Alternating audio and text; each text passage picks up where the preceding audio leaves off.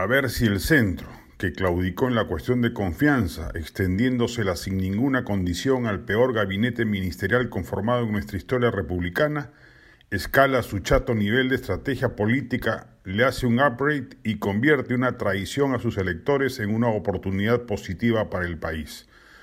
El presidente Castillo estuvo a punto de romper con el serronismo. Así ocurrió en una reunión de la que Sudaca dio cuenta y que luego ha sido confirmada por el titular de justicia presente en ella. Si no fuera por el papel de Verónica Mendoza a favor de Cerrón, probablemente hoy estaríamos frente a un gabinete recompuesto con Castillo fuera de Perú libre y con el camino a la moderación sin constituyente en curso. Mendoza, por cierto, nunca más tendrá autoridad moral para arrogarse la voz y el rostro de una izquierda moderna y moderada. El centro puede ayudar a que ese tránsito presidencial ocurra, tendiéndole un puente de plata y haciéndole, haciéndole ver que si rompe con Cerrón y éste lo amenaza con disponer de sus congresistas para hacerle una oposición brutal que conduzca a la vacancia, los votos del centro estarán allí para ayudarle a superar el impasse.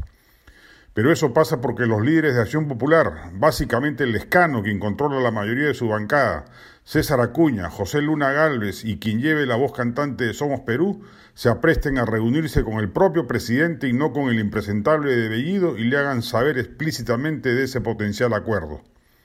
La posibilidad de que Castillo entienda que el camino de la radicalización, su consecuente confrontación, el intervencionismo eh, antiempresarial y el devastador impacto de una asamblea constituyente no solo destruirían al país sino a su propio gobierno es factible. Va a depender en gran medida de que la oposición sea capaz de tenderle una alternativa que por lo pronto corrija moralmente la claudicación de haberle brindado la confianza al gabinete Bellido sin ninguna condición política previa.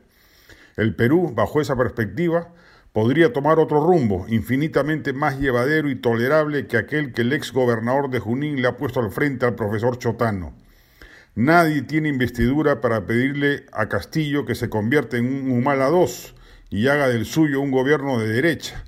pero sí corresponde anhelar que asuma que es perfectamente posible hacer un gobierno de izquierda inclusive y inclusivo y transformador del país sin necesidad de caer en la paporreta leninista que el inflamado sentenciado por corrupción Vladimir Cerrón cree que está en potestad de imponerle al país y al propio presidente.